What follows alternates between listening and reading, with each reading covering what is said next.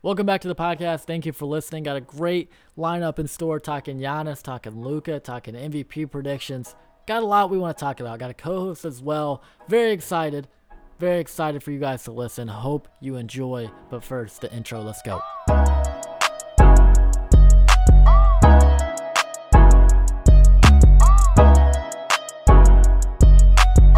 All right, we got a good lineup for today's podcast. Uh, got got my first ever co-host. No, no, we had a co-host a few weeks ago, but it doesn't really count because he was an idiot. But for today's podcast, we got NMZ Hoops. You can follow him on Twitter or Instagram or subscribe on his uh, on his YouTube as well. We got a, we got a good lineup today. Uh, start out, I want to talk about Harden. Harden, it's been in the news the last two to three weeks. Where the hell he's going to end up, we don't know. No one knows. It, it's just a big question mark. NFL or NBA free agency really this whole month has surrounded what Harden's going to do. So that's pretty much all we have to talk about, to be honest, if we're just talking about off-season stuff. But the question is, where is he going to end up? That's what we want to talk about. Do you have any thoughts on that? Where, where do you think Harden will actually end up at the end of the season, if he ends up going anywhere? Yeah, that's a good question. I think uh, Giannis's uh, supermax kind of uh, getting settled has now kind of opened the door uh, for some of these other franchises to pursue, you know, an MVP level player.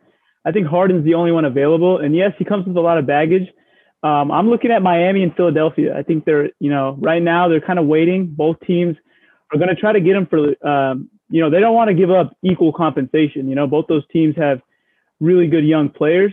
You know, Herro obviously for Miami or Ben Simmons for Philadelphia would have to be kind of the center of that trade package. And both teams, you know, understandably are reluctant to give those players up. But I think Houston's going to wait it out. They're going to try to see if um, Harden can either a you know kind of get back in the fold of things and uh, get up to speed with his new teammates, see if he likes it, or b um, raise his trade value with his play. Obviously, he played for the first time the other day, and I think he's set to play again tomorrow. So we'll see how that goes. But for me, I'm looking at Miami and Philadelphia. I don't think Houston really loves the assets Brooklyn has to offer. Yeah, yeah. Um, Brooklyn, obviously, I don't think they're not going to give up KD or Kyrie. So really, that's sort of out of the question. Miami and Philly, that's where Harden wants to end up. But if I was the Rockets, be, let's be honest, like I would do what's best for the team. They're going to trade him where Harden wants to go. But if I the smart move for the Rockets will just get as many assets back as possible. But if they go Philly, and if Philly's willing to give up Ben Simmons, that might be the best idea for the Rockets, I think, because that's Ben Simmons. Obviously, an all star already. I'm sure they can get picks out of Philly as well, and it, it's a good move for both sides. Miami would obviously work. I don't know if they're going to give up Herro. They said that he's untouchable and this and that, but I don't know. That'd be a huge move for Miami, who already proved they can make it to the finals one year out of however many. Who knows if it was a fluke or not? But it I, think Philly might be the best moves for the Rockets and for Harden. To be honest, I, I don't. I think Philly might be the right move. Yeah. So with that, you know, just to play devil's advocate here, for the Heat, um, we look back to last year, right? And Paul George is coming off and you know a season where he played MVP level basketball.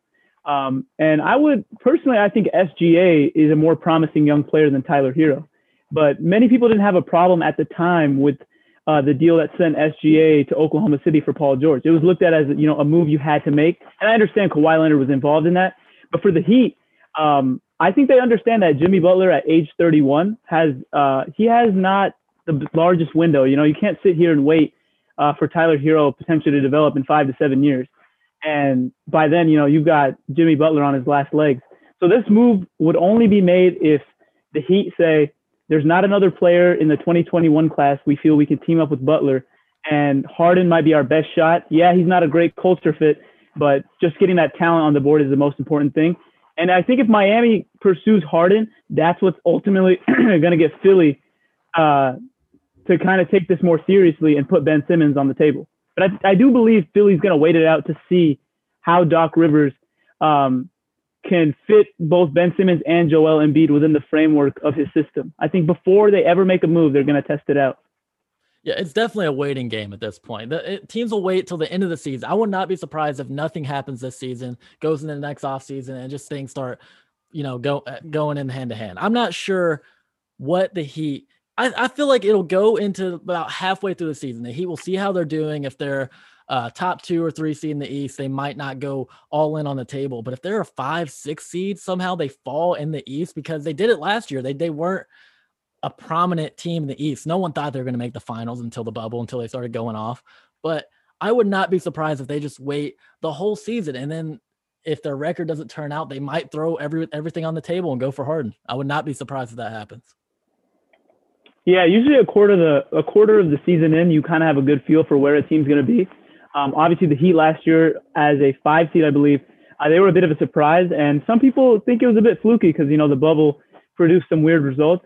Um, but I think the Heat, I, I think they know better than anyone else. I think when they put their group out on the floor, um, they're going to be able to assess whether they have enough or not uh, to make a run with the group they have. And if they feel like they need to make a move, I'm sure they will. Um, but yeah, I think it's who who puts their assets up first. I think that's what it's going to come down to. But then there's also um, the random element. You know, when Kawhi Leonard said he wanted out of San Antonio, his uh, the teams he listed, Toronto wasn't on there. Toronto made a last minute effort to get him, and that uh, ended up going down. And there's one other recent trade. It's blanking on me right now, but something along those lines. And you know, uh, boom, gets yeah. traded last minute effort. So sometimes it's that team, that sneaky team you don't see coming in. Maybe the Raptors, you know, who need like an isolation score like that. Maybe they get involved trying to compete with their uh, the nucleus they have right now that's getting a little bit older. When it comes to fit with Harden, I I think the Raptors are actually one of the best fits in the NBA for Harden. They got Pascal. If they keep him and Harden, that that's a good team right there. I don't know if anyone in the league could stop that duo. There's a few, maybe a handful of teams that could actually defensively stop that duo because he, he plays best when he has prominent big men. Um, we, he's proven with guards. Chris Paul kind of worked, didn't really. They could have been in the finals if you know injuries didn't happen as well. But with guards, I'm not sure if Harden can work as well as he could with prominent big men like Pascal. He's not, I wouldn't say a natural big man, but he, he's bigger. So it'd be a great fit in Toronto with Harden. Philly, I, I, just feel like Philly right now is leading the pack. I, I don't know if anyone else has the assets they have to offer for Houston. It's just up to them if they actually want to offer them.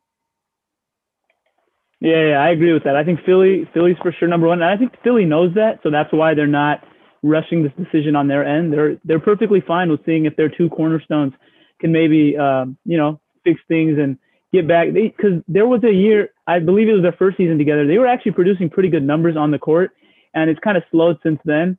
Um, obviously, you know, in the NBA, three-point shooting has become so prominent, and Ben Simmons' kind of inability to shoot the ball has limited them in some, you know, in some capacity. But um, most importantly, and the other star I was mentioning earlier was Paul George. Nobody saw the Oklahoma City Thunder coming in and grabbing onto him. It was, you know, out of nowhere. So uh, with James Harden, if one of those random teams don't, you know, come in and make an offer, maybe the Raptors, maybe the Nuggets, yeah, I think it's going to come down to Miami and Philly.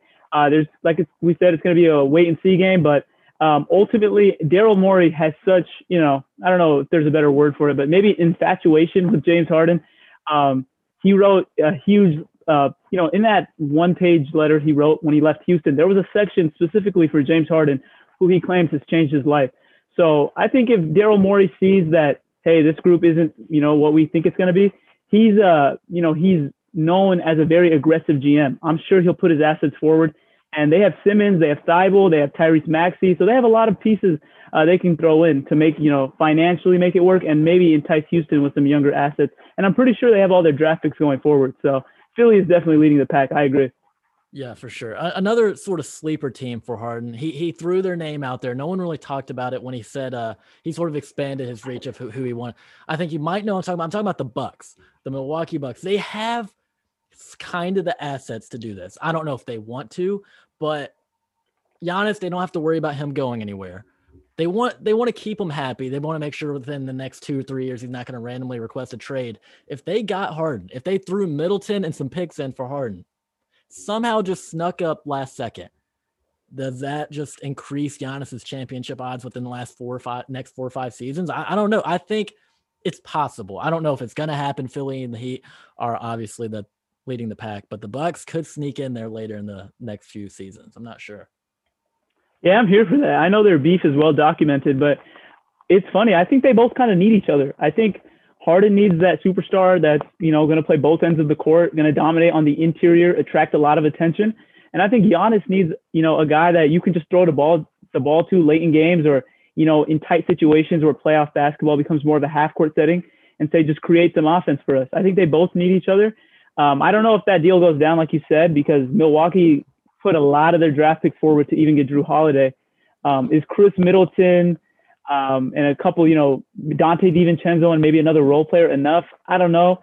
Um, but knowing that Houston does have some guys in their mid, uh, like early 30s, like John Wall, DeMarcus Cousins, Khris Middleton kind of does fit in there in Houston because Houston, an important kind of piece in all that is Houston doesn't own their draft capital going forward. Oklahoma City has a, a lot of their draft picks going forward, and knowing that they don't have any, you know, there's no incentive for them to tank. So they might make a move that keeps them somewhat relevant. So Khris Middleton's not a bad get for a team uh, that could just, it's a plug in and play. You know, obviously it's not James Harden, but it's something. And for, you know, Milwaukee at that point, they'd be um, probably the most, you know, serious threat to the Lakers in the NBA if they make that move, in my opinion. If somehow, this is so rare, I don't think there's no way in how this is going to happen.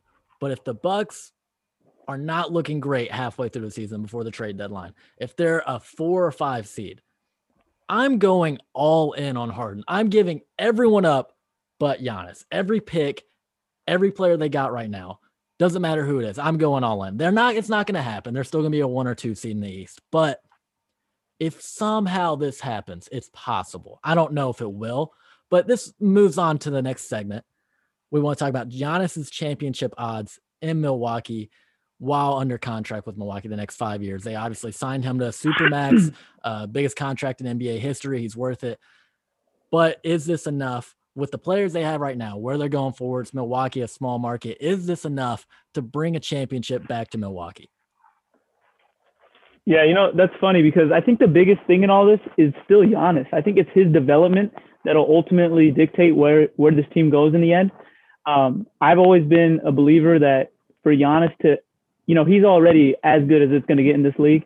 But for him to take that next step, especially in playoff basketball, he's going to need to develop somewhat of a back to the basket game, a face up game, uh, extend his range a little bit uh, because we know that, you know, the ball the Milwaukee Bucks play is dominant in the regular season. They lead the league in pace. They get up and down the court. They play the best defense in the NBA, at least statistically speaking. So they dominate teams. You know, their their average margin of victory is insane. They're you know they're blowing teams out. But come playoff time, when you can scout and kind of prepare for a team over the course of a seven game series, Giannis has been slowed a little bit. And when that happens, you know, he doesn't have that second running mate that, you know, Khris Middleton is an all star and he has game. And I think the pick of, of Jrue Holiday is big too on both ends of the court. He's an upgrade over Eric Bledsoe to me. But I still think it's going to boil down to does Giannis have a face up game, a back to the basket game, or, you know, somewhat of a jump shot, knock down his free throws too uh, to get the Bucks through at least through the Eastern Conference if they're going to really get to the NBA Finals and give themselves a shot. I feel like the offseason was so short. We we saw what the Bucks could do in the playoffs literally 70 days ago when the playoffs ended. Or give or take more. But I I don't know if they may they're going to make a jump from now until this playoffs. Obviously, things change. We don't know what's going to happen, but I don't know if the jump's going to be that big for Giannis if he's going to develop all those things so quickly. But I would say his greatest chance will be not this year, but next season, the season after, and the season after. Those, if he can develop his game within those three seasons, that could be his Jordan run. That could be anything. But I just don't think he has a Pippen. I don't think he has another co-star to run with him that's that good. Khris Middleton's an all-star, but also eh, they're just a great team. They they remind me of the 2015 Warriors. They can win regular season games on a consistent basis, but playoff basketball is just different. I, I don't know if that team is built for the big moments. I don't know if they have enough uh, championship caliber players on that team who's gotten a ring, who knows what it takes, who can just lead that team and will them to a ring. But Giannis, I, I just don't know if he he's obviously not the biggest problem there. He, he he's the biggest asset they have. He's he's the one leading them to the future. We know. But Budenholzer, I noticed in the playoffs was playing Giannis like 30 minutes in a playoff series that they lost. Like I I, I really don't understand. I know he's a, leading the team to a one seed in the East year in and year out, but if it doesn't work out in the playoffs, why keep him? Why keep the coach in hand they have now with when they have the best player in the league or for the next 10 years? Yeah, yeah, you just beat me to it. I was just gonna say, you know, Bud ever since his Atlanta days, um, I feel like Bud's mastered regular season ball. He won 60 games with that Hawk squad that had no superstar. Here he is now, back-to-back years with the league's best record. Um, but you know, when they run into you know elite talent come regular season, um, come postseason, um, they haven't been able to adjust for whatever reason. You know, that 60-win Hawks team was playing a short-handed Cavs team, and they were swept. And uh, for whatever reason, you know, they were never able to recapture that magic. Here he is in Milwaukee with, you know, uh, a significantly better roster in terms of talent. But for, you know, they run into teams that do, you know, the same strategy. They lost to the same strategy twice. You know, the Heat might have mixed it up a little bit more with zone, but Toronto and Miami essentially walled off Giannis and said, "Can anyone on can anyone else on this team beat me?"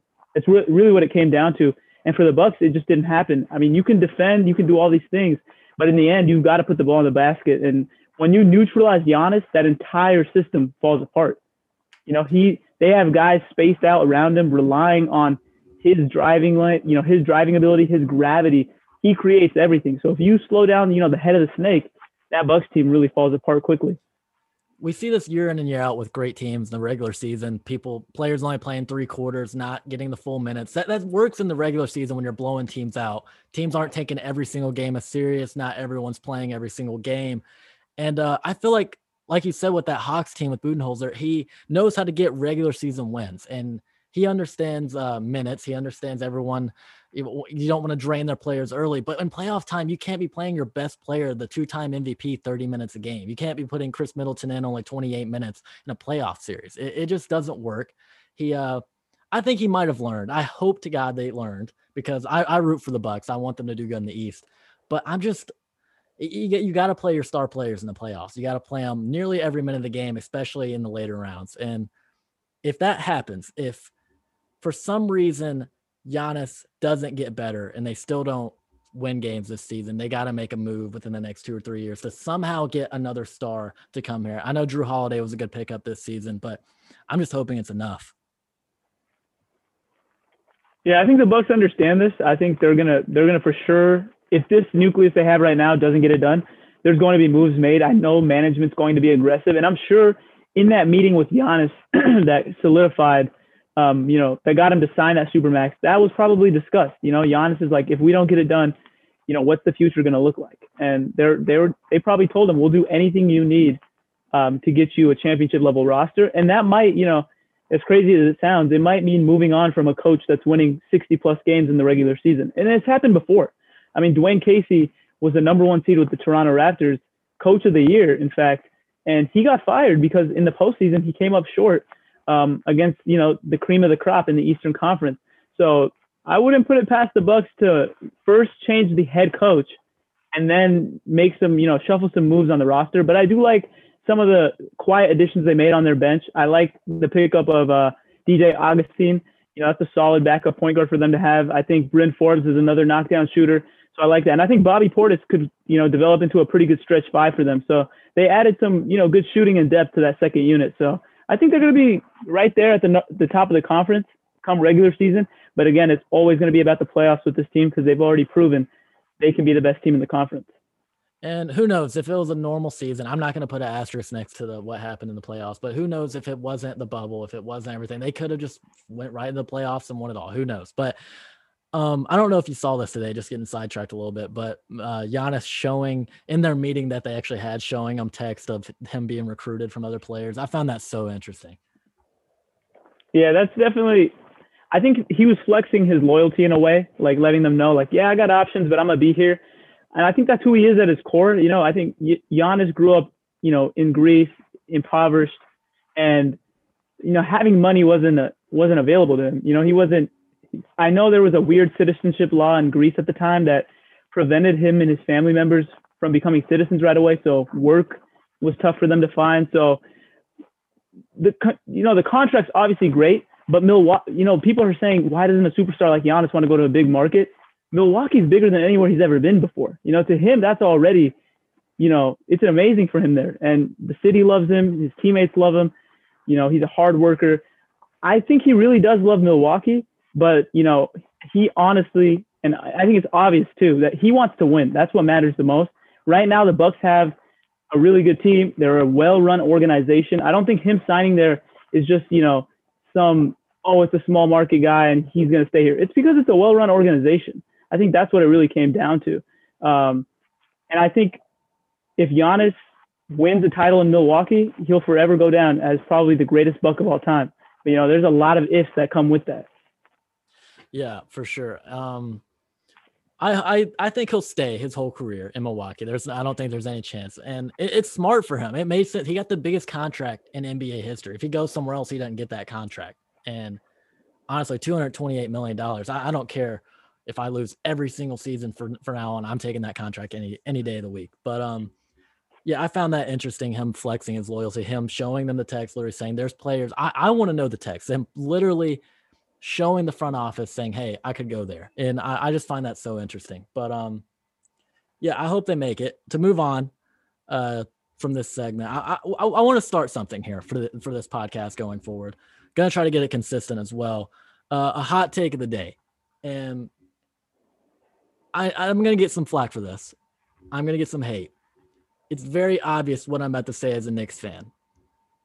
And if you follow me, I've said it before and I get bashed every single time I do. But I'm going to say on the podcast Knicks making the playoffs. Yes, this is dumb. Yes, we just barely beat the Cavs in a preseason game, playing our starters most of the game. But I think there's a chance. I'm going to say it every offseason for the rest of my life. Um, if you have any hot takes you just want to throw out there, go ahead. Let it go. Just let it all out. Yeah, I think I got some shit for this one last time. I think you made a video on it, but I think the Portland Trailblazers will make the Western Conference Finals. I think they have uh, the right pieces in place.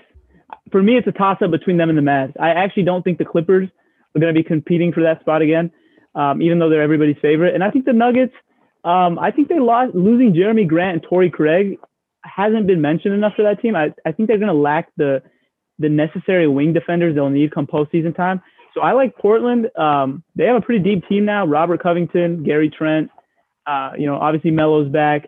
Um, the addition of Enes Kanter. I like the moves they made. I think the continuity and the chemistry of that team uh, will help Portland make a deep run. And the only reason I don't have them as a lock is because I think the Mavs are right there with them. Those two teams have a lot of offensive firepower. So the Blazers making the conference finals is my bold take.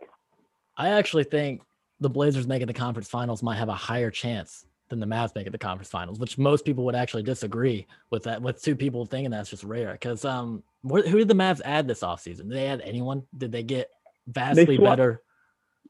They swapped uh, Seth Curry for Josh Richardson. That was their most notable move this offseason. Which I, I, don't even know if that's a win. Like Seth Curry is a knockdown shooter every time he's in the game, but um, I just don't think they got so much better from this season to last. I know Luka's going to come out and drop MVP numbers. I just don't think. And Kristaps is hurt, right? I don't know if he'll be back um, soon enough to be a high enough seed to make it far.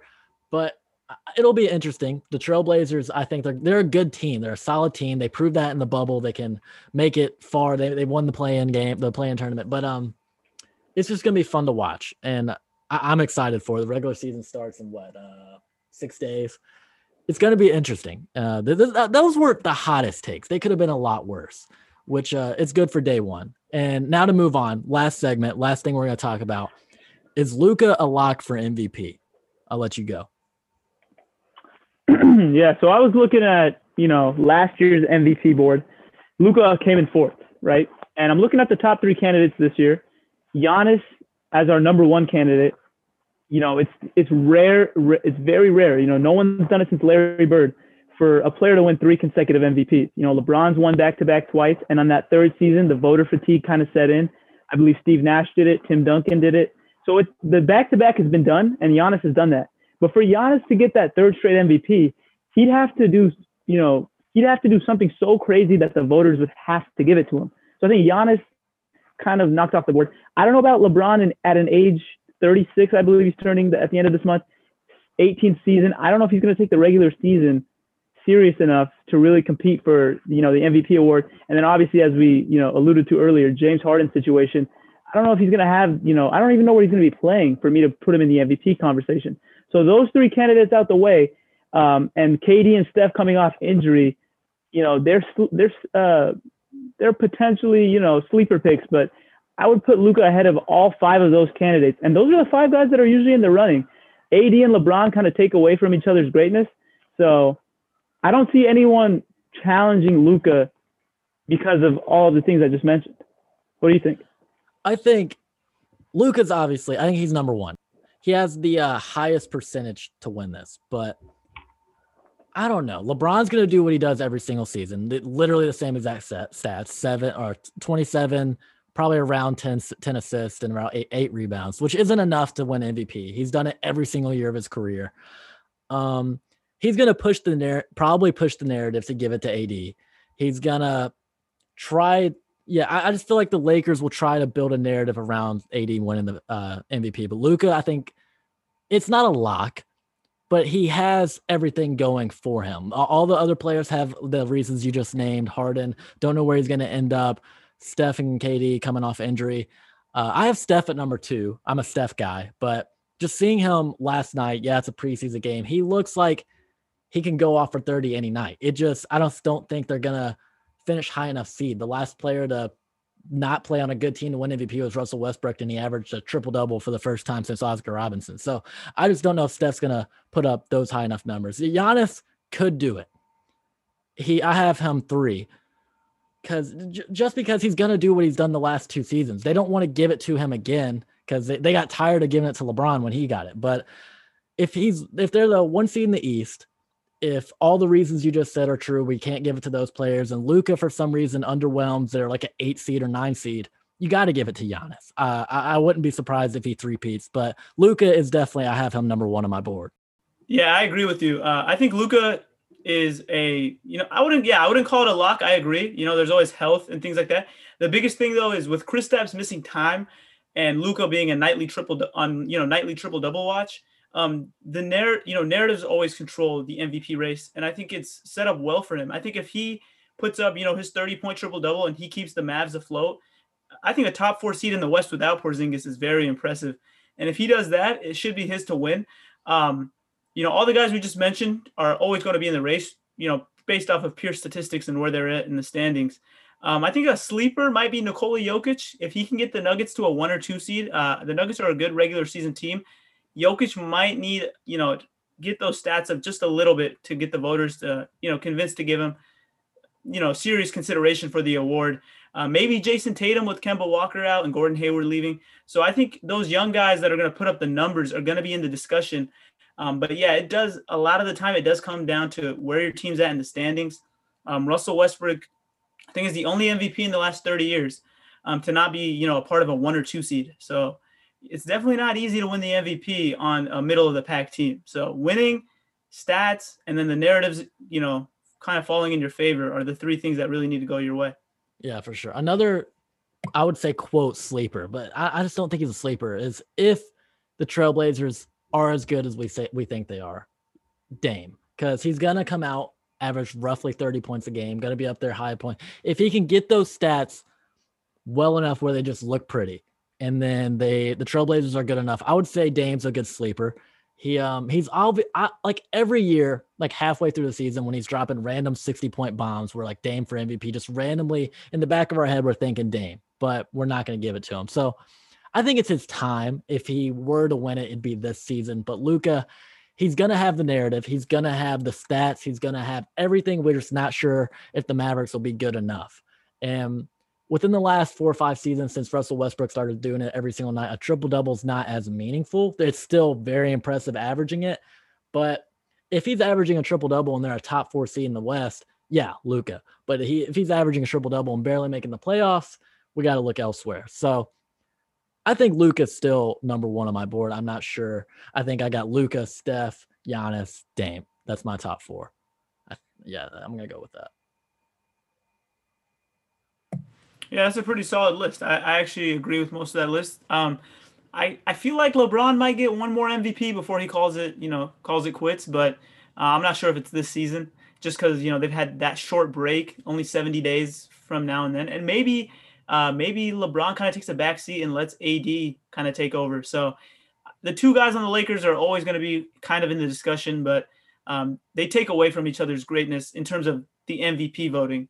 Um, not on the court, obviously, but we'll see. Uh, yeah, I think I'd go Luka as my top candidate, Steph Curry within my top three. Um, maybe one of the two Lakers, whoever's kind of you know leading the way in this regular season. And I don't know. I think Nikola Jokic probably gets a top five finish, but I don't see him winning the award. Just they're not even on prime time, or you know they don't have enough televised games for him to really get that recognition. I feel like.